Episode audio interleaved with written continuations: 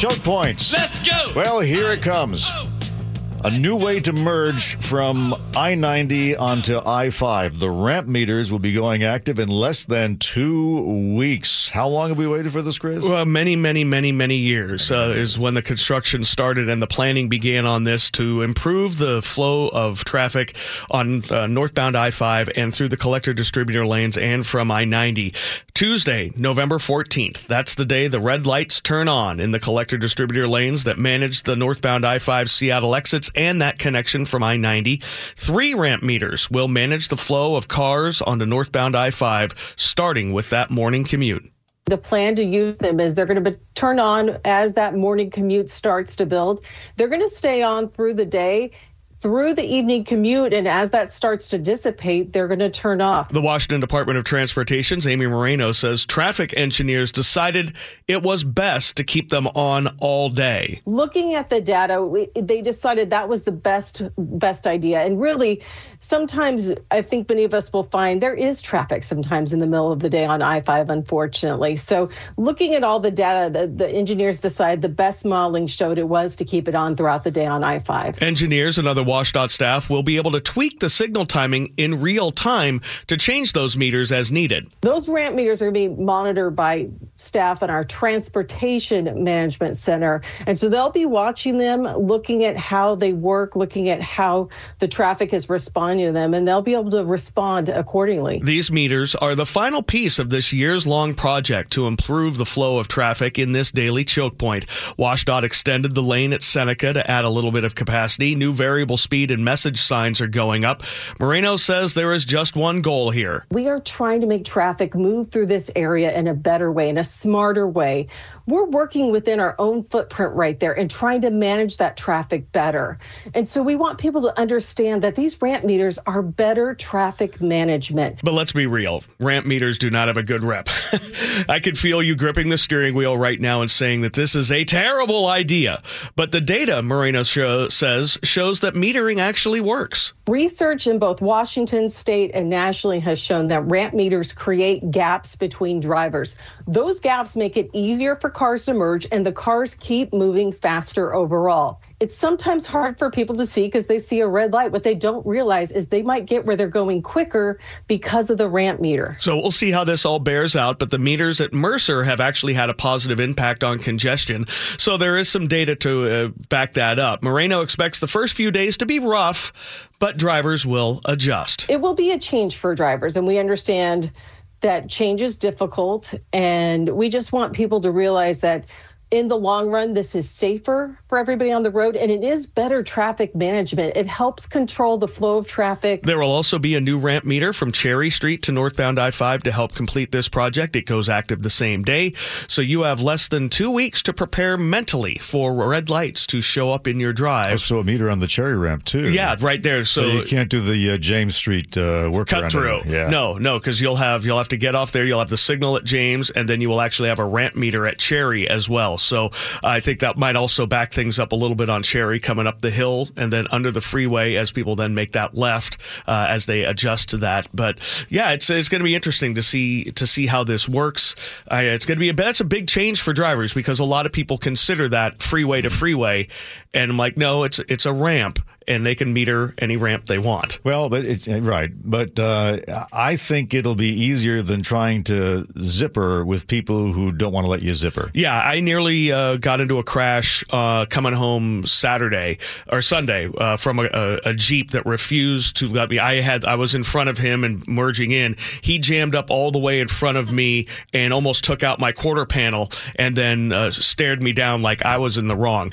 Uh, this will, I think, help alleviate all that late merging, sudden lane changing to try to get one or two person ahead. Because at the end of the day, you realize I'm not going anywhere. There's a red light right there. I would And- love to speak to a psychologist about the psychology behind that. The the the what? Uh, three, five, seven feet of space that you'd be giving up by letting somebody Yeah. in, and what that means if you let that person? What What is it that you're protecting? I want to get to like the nut. Yeah, of the it, it was weird. I mean. I had it. I had he, this was a guy who had weaved out and tried to go around traffic. Then next thing he realized the lane I was in was going faster, uh, but his lane was the lane that was ending, and he still just jammed up and almost took off my front end. because I see it all the time. Yeah, I don't It's- get it's it not either. a one off. It's- It's, like a very territorial thing. Selfish, immature. I don't know. I don't, I don't. don't want to ascribe negative attributes Oh, to I it. I just want to understand the psychology of going. Is it a territory thing? Is it a Hmm. what? Well, well, I thought your explanation was that it's probably a pregnant woman who's trying to get to a hospital. No, as that's quickly how as I get over it. That's Oh, how I, see. get over. This you know, was not that. letting somebody in because I've been there. Right when my dad was in the hospital, I had to leave the show early. This was like four years ago, Yeah. and so I go, okay, that next person coming up on me who needs to get past me, I need to move it. Right? I just go. They have a loved one in the hospital. I'm going to let them by. I'm going to get over because I don't. I don't own this lane. Yeah, Hmm. I guess it's just uh, humans are territorial, just like your pets. Possibly. Maybe. Yeah. 638. Controversy continues in Burien, where the city's new camping ban went into effect last night. KIRO News Radio's Sam Campbell spent the day in Burien talking with city officials and homeless advocates about the new tent village that has popped up on private property. Behind Oasis Home Church in Burien, covered chain link fences and porta potties in a parking lot. It's the site of what organizers call a temporary solution to the city's homelessness crisis. By Monday, the nonprofit running the site plans to welcome in at least 30 people with their tents. The person leading the charge? Sitting City Council member Sydney Moore. We're going to have a security desk right at the front entrance of the gate here. Uh, we'll have a storage area for supplies, donations, things like that, a food prep area, and a dining area. The goal is to give homeless people a place to stay so they can escape a misdemeanor. The city's new ordinance says if they're found camping on public property from 10 at night to 6 in the morning, they could face charges, but only if shelter space is available. That camping ban is now in effect, the result of months of heated debate ending with a split 4 to 3 vote in the city council. Moore was one of those no votes. Now she's rushing to get people off the street and into a parking lot. But she says this fenced in tent village will have rules. We're going to have people monitoring uh, comings and goings, security 24 7. So there will always be staff on site available to oversee things. Some of those rules no alcohol or drugs, no disruptive behavior, and nothing illegal, both in the village and the surrounding neighborhood, where two blocks away, students walk in Highline High School. In a press release sent Tuesday, Moore claims the site is a quote, sanctioned encampment, end quote, and that it received formal approval. But Deputy Mayor Kevin Schilling visited the site the next morning. He tells reporters, no, this was not given a permit. They want to be able to set up something that's unpermitted and get people here and then force the city to say you can't do that and then have the city look bad for saying that we're taking away an opportunity for people to be in an encampment. When asked about approval, Moore claims her nonprofit does not need a permit because the site is on private property. Meanwhile, neighbors remain as divided as their city council members. Some women living across the street told me they don't want homeless people in their neighborhood. They claim it would increase crime and that they weren't given enough notice. Other neighbors like Ariane Charles say they don't care if the village has a permit or not. Morally, I don't see the problem of it. So I feel like if you're going to make a ban, at least provide resources for them to go. You can't just make a ban for something and then leave them out. While nights roll by and tent spikes stay planted to the ground, some question how police can actually enforce the ban. City officials admit there's often no space or little space at nearby shelters, and questions remain over how police would know the latest vacancies. That's why Moore says she's setting up Sunnydale Village. It'll last for 90 days while she says she and other community members look for a more permanent place to stay. We're not going to be able to solve homelessness in Burien. We're not going to be able to house everyone. And this is not any way a long term solution. We're encouraging the community to continue advocating for real solutions. It's set to open on Monday with or without a permit. So what will the city do? I asked the question to Deputy Mayor Schilling. The answer is unclear. What's going to happen on November 6th if they don't go through these proper channels like you said? I have, a, I have no clue. Um, I'm I'm really hoping that they go through the proper legal channels and actually get a permit and actually do the correct form of community outreach, you know what? You can see it's already set up. Like they're already ready to go. So it doesn't really seem like they're waiting till November 6th anyway. Sam Campbell, KIRO News Radio. Right now, we're going to look at some of the legal cases against former President Donald Trump. One of the cases getting the most attention right now is the civil fraud trial in New York involving the alleged doctoring of real estate values by the Trump Organization. Donald Trump Jr. became the first member of the Trump family to testify under oath in the trial yesterday. Two of Trump's other children, Eric and Ivanka, will follow in his footsteps in the coming days. So I called up CBS's legal analyst, Thane Rosenbaum, to ask him so why are the Trump children required to testify? Eric and Donald Jr. are defendants in the case. So they're essentially being uh, accused of having committed the same civil fraud as their father. Ivanka Trump, who is testifying, I think, on Monday, is still trying to avoid testifying. She's appealing a ruling that she was required to answer the subpoena, but she was not indicted under the same civil fraud case. So that's why they're there, uh, both because their allegations apply to them, the sons, uh, and also because of their intimate knowledge of their father's uh, role at the company. Now, are they themselves accused of being behind some of the uh, attempts to inflate the value of his real estate?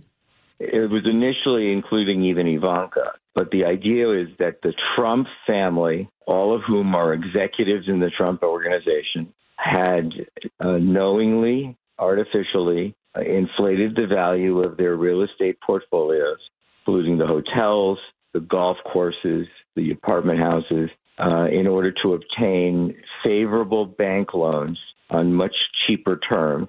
And the same thing with insurance policies.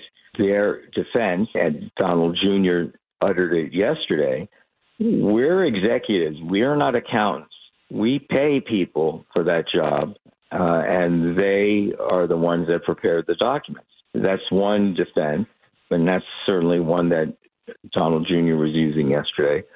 But the larger defense, which has been sort of repeated before, and Donald Trump himself is going to, when he takes a stand, and he's expected to do so, he's going to push this argument that his son also uttered, which is that we're our last names are Trump we are are in the real estate business, and anyone who's in the real estate business knows that you, when you're trying to sell your property or you're trying to show your property, you're always inflating it. In fact, they're arguing that the value of his properties were actually more valuable than they even said they were. So, you know, the saying, look, this is what people do. If you put a new garage in your uh, house, you're to, you know, charge a lot and it may be way more than simply because you put a new garage on. And so this idea of real estate values are fully wholly subjective. The evaluations were not made necessarily by us. We're not in the business of you know talking so directly to the per- to the banks. We have other people who do that. And the banks were represented by lawyers. And guess what? They had their own CPAs and they're also in the business of making evaluations evaluations of property. They didn't have a problem with my numbers, and guess what? I paid the loans back, and they made money off of me. Mm-hmm. So how are how are the people of New York? Remember, this is brought by the New York Attorney General. So this is a civil fraud case. It's not a criminal case. So you know this is true in Seattle uh, the Attorney General of Seattle, his or her job is consumer protection. That's really what they do. That's so the question is, in what way did I harm the consumer by getting bank loans at favorable terms? It, it sounds like they're saying if we're guilty of real estate asset inflation, then so is everybody else in the commercial real estate business. Absolutely. It's exactly what they're saying. And you know what they're also saying? Especially in New York. you know, if people in you know Washington state might be very different. But in this city, you know, no matter what you're selling, condos, co-ops, you know, there's so much uh, real estate speculation, right? You know, the whole point is that it's hard to tell what the asset's worth. And so he's saying you fundamentally don't understand what happens in the real estate business. If you're looking at these numbers and that's what your case is about, then Dave is right that it would apply to everyone. And it would be, again, I paid the loans back. The banks made money. The banks had their own people look at the valuations. I had no problem with it. Why am I here? CBS legal analyst Thane Rosenbaum. Can I be your grandchild and get a Costco gold bar? Too late. Oh. Your daily dose of kindness brought to you by Robert W. Baird. After one of the worst weeks in Lewiston, Maine's recent history, the community has turned to kindness. The city of Lewiston hosted an act of kindness and gratitude day this week. David Graham got a head start spreading kindness and love on Main Street in Lewiston. He's been there six days now with his own message of love and hope in the wake of this senseless, violent attack. Graham telling CBS affiliate WGME TV This is a terrible thing. It's a terrible thing.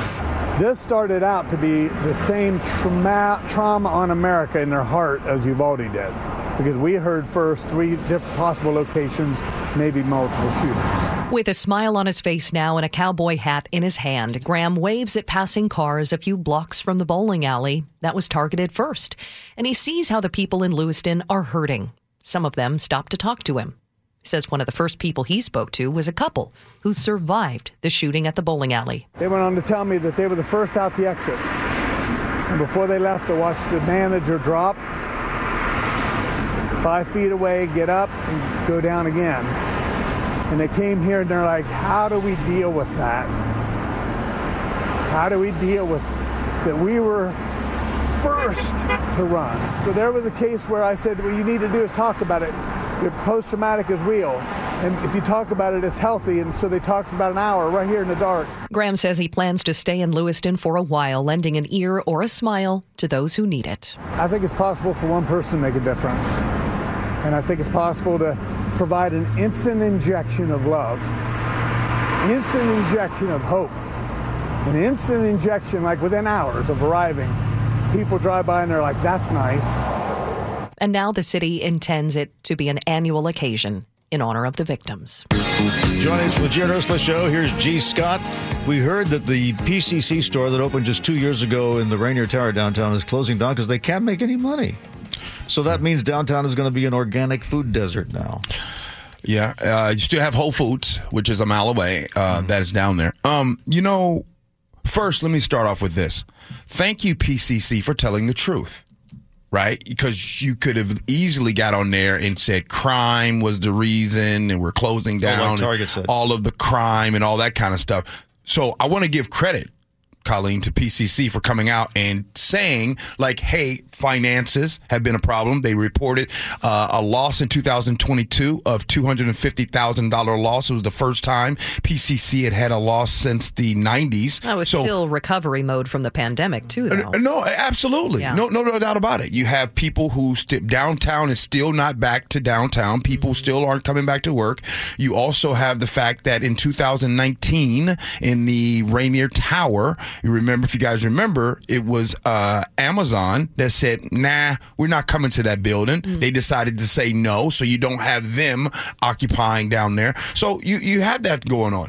And I, I don't think that, and I think we can all agree how we shop today, especially after the pandemic, is a lot different than it was pre 2020. 100%. So whether it's you, maybe not you, Dave, me, Colleen, not you, Sully, because you, Sully, I already know you going to the store yourself. I yeah, I'm going it. to Safeway. I always still right after my no. workout on Mondays get the food for the week. No, no doubt about it. But a lot of us are shopping different, right? And also, I'm gonna keep it a buck with y'all. PCC. Hmm you got to have a little coin in your pocket. You feel me? yeah, I mean, I'm not, I'm not trying to. No, this is no disrespect towards PCC, but if you're somebody that's like, "Hello, Charles," you know, we should go stop by PCC. That means you're not worried about your bills at the end of the month. You yeah. good if you're getting all your groceries know, there. Folks like me, I'm going You know what I'm saying? To Yeah. some, you know, I'm not You're going to coupon PCC. clipping. You're looking for the deals. You're getting the gas points. all of that stuff. Absolutely. Yeah. So, um, again, shout out to PCC for doing that. But this is also a beacon, a light into what's going to be happening in the future. We're going to be talking about this more and more and more. A lot of brick and mortars not being able to make it because of our ways that we do things, the ways that we shop today. Now, if you're the Dave Rosses and Sullys of the world and you're still going out there keeping brick and mortars going, shout out to you. Good for you. But I'm just telling you, these young whippersnappers from Colleen and myself on down, they're different now, y'all. What do you mean different though? Are you ordering your groceries now? Are you not going to the store? Meat, mm. produce. Mm-hmm.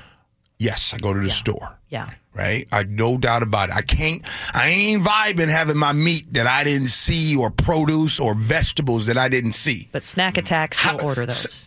I like that. Stealing that from you. The snack, right? The snack attached, the toothpaste, Yeah. right? All the little essentials, the deodorants and the cat litter and cat food and all the different things like that that used to make me be at the store. All I'm saying is, is my store grocery list is a lot smaller post 2020 than it used to be. And I think there's a lot of people that can say that. Snack of the month club. Snack attack. Do you? that's yeah. right. Wait, wait, what's that? He has a snack of the month club. No, my, my daughter gave me a snack of the month club for uh, yeah. What And was your a- recent one? Uh, they come from different countries, but it was you know very strange uh, little things, but all delicious and usually gone. And I've got about it. How to keep Dave happy. Did you see? Did you see how happy he I got? know. I he did. He like he did a little shiver. He was so happy. Gee Scott with Ursula at nine o'clock. This is Seattle's Morning News. Dave Ross with Colleen O'Brien and Chris Sullivan. Let's talk about young people and social media. Devorah Heitner has a PhD in media studies and has uh, written a new book about how young people interact with social media. It's called Growing Up in Public. And uh, that pretty much is the state of affairs with uh, young people today. And uh, I did not have to deal with that when I raised my kids. Colleen's going to have to deal with it with her kids. I guess I have to deal with my grandkids. But I guess the preferred option that is to just keep your child away from social media doesn't work, right? Absolutely. Kids are immersed in social media and even if they prefer not to be on it, their friends are talking about it. It's kind of like how we heard about what whatever was on TV and maybe you didn't watch The Simpsons or The Cosby Show or whatever, but people were still talking about it. It's still part of the culture. We talk a lot about the negative side effects of social media. We had a guest on just a couple weeks ago talking about, uh, you know, real depressive episodes and suicidal ideation, especially with young girls on social media. We don't often talk about perhaps uh, what what teens and young kids can gain from social media. And uh, one aspect I was discussing with uh, a fellow parent of mine is the fact that kids are are not shy to talk about their gender identities and neurodiversity, things that once made kids feel like loners, now they can find groups like them. Absolutely. It's one of the biggest findings when I was researching growing up in public is that a lot of these aspects of our identity that we were told to keep quiet about or you know, I saw a therapist when I was a teenager, and no one even said in the early 90s to me, keep quiet about it, Devorah. I just kind of picked it up from the culture that this wasn't something to share. And even my close friends, I wouldn't say, oh, I've got to bounce. I have therapy. I would say, I've got to go. I have to go to my job or I have to go study. And I love that kids could just say today, I have a therapy appointment, and most of their friends probably wouldn't bat an eye. Now, I totally appreciate that some kids might prefer to keep that private. And I think that's great too. I think we should all have a choice about what we share about our mental health, about our gender identities, anything like that. It's personal and it's you share what you want to share. But the fact that kids can share is one of the huge ways that they are changing our culture. With all of that so public, though, and knowing that there are still individuals out there who attach a stigma to it, whether you talk about therapy or depression or medication, whatever it may be online, is is there anything we should worry about in the future with employers being able to find that information? Not that it's right that an employer would see that and go, "Well, I don't know if I want this person working for me," but is that something we need to warn kids about? Well, the good news is, for example, colleges are not doing the kind of deep dive that we might think that they would do about our kids. They're not searching them out on social media. And employers, what you want to do with employers is make sure that there's things that are relevant and positive. For example, if you're on GitHub or LinkedIn and you're sharing things that are relevant to your experience and work, you know, that post that you made on Tumblr when you were 12 is probably not what they're going to find when you're doing a job search when you're 26 if you've been posting more recently. So I think it's more important to focus on what's positive that you can share that will help your job search. That said, I do think all of us have shared so much personally about ourselves and in many protected categories, whether it's whether we have children, our ethnicity, you know, our perspectives on the war in the Middle East. And all of these kinds of speech theoretically are protected, but we know people have lost jobs or lost opportunities for jobs. And sometimes you'll never know why someone did or didn't hire you. Mm-hmm. So I think it's fair to say, yes, your your online footprint can help you. But the recruiters that I interviewed, the young recruiters for growing up in public, where they're actually out there looking at recent grads, they said it's actually worse if you have nothing at all. you hmm. know, it's better to be out there on GitHub or LinkedIn. And they, one recruiter specifically told me, "Look, I went to college too, and I'm 30. I'm not looking to find out if you ever have a picture of you with a red solo cup, and then I'm not going to hire you. I'm not out there trying to find out if you ever went to a party. I just want to see what's awesome about you and what you can contribute in our community." There's a difference, I think, though, between sharing and broadcasting. Mm-hmm. I mean, I share stuff with our family thread. I actually I'm probably closer to my siblings now than I was when I lived there because we you know we share stories and anecdotes and pictures of the kids and grandkids. But for some reason, young people don't want to just share with a limited circle of friends. They want to broadcast to everybody, and they it seems to me they don't know when to stop. It's interesting. I have actually talked to a lot of young people who have different levels of sharing in different accounts. So maybe on an Instagram account, they'll have a main where they share just occasionally with everyone.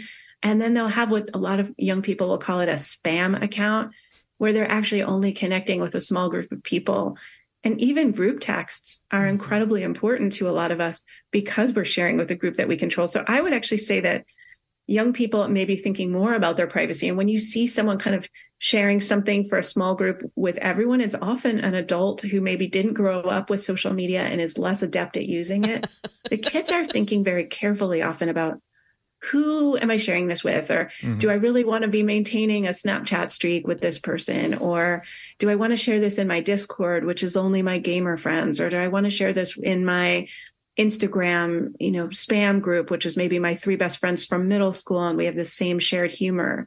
Um, kids are actually very thoughtful about who they're sharing it with, sharing with, and I think that was one of my big findings because in growing up in public, I was so worried about how our kids are growing up. I mean, I have a 14 year old, and I feel like, oh, will he have privacy? What about facial recognition? What about all the sharing? Mm-hmm. And as I interviewed hundreds of teenagers, I learned that kids are actually very thoughtful about this. Yeah, that rings true a couple of times now. My my ten year old, she'll go, I don't want that picture shared because she mm-hmm. knows mm-hmm. I, I, share a lot and my accounts are, are very locked up. And you're right. I, I, try to be thoughtful about what I share and who I share it with, but they are. They're thinking about their public footprint already, which is an interesting observation. A- along that same line, should we be sharing our kids?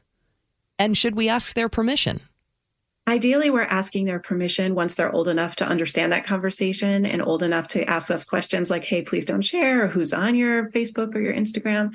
And the reason we want to ask permission is it sets them up to feel safe at home. They shouldn't feel like where home isn't a safe space where they can be shared in their footy pajamas or, you know, belting out show tunes without their knowledge or consent. And we might forget the ways our peer group overlaps with theirs. Like our friends might be the parents of their friends. And therefore, somebody at school might see that post and find it something to tease your child about. Even something you think is innocuous could be not how your fourth grader wants to, you know, roll onto the school bus with their fourth grade street cred. Maybe those footy pajamas don't work with their image. So I think it's really important to ask our kids permission because it also models what we want them to do. We want them to ask their friends permission mm-hmm. and we want them to know that it's okay to say, please don't share.